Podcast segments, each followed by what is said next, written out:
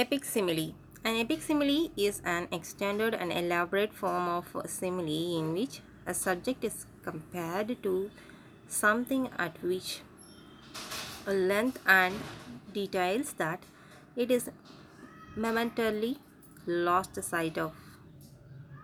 Milton uses several epic similes in Paradise Lost. Such similes enhances the grandeur of the epic style. In Milton, some similes are drawn from classic lore and some from contemporary life. There are similes drawn from nature also. One example is Milton's comparison of Satan with a whale in the first book of Paradise Lost. The string of a proper noun required for these simile imparts much music to these lines. Similarly, Milton compares the entry of Satan into paradise with the entry of a wolf into the sheepfold or a thief into a rich man's house.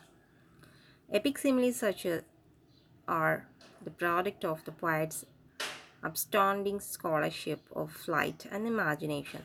Matthew Arnold also uses a few epic similes in his epic poem Sorab and Rostam.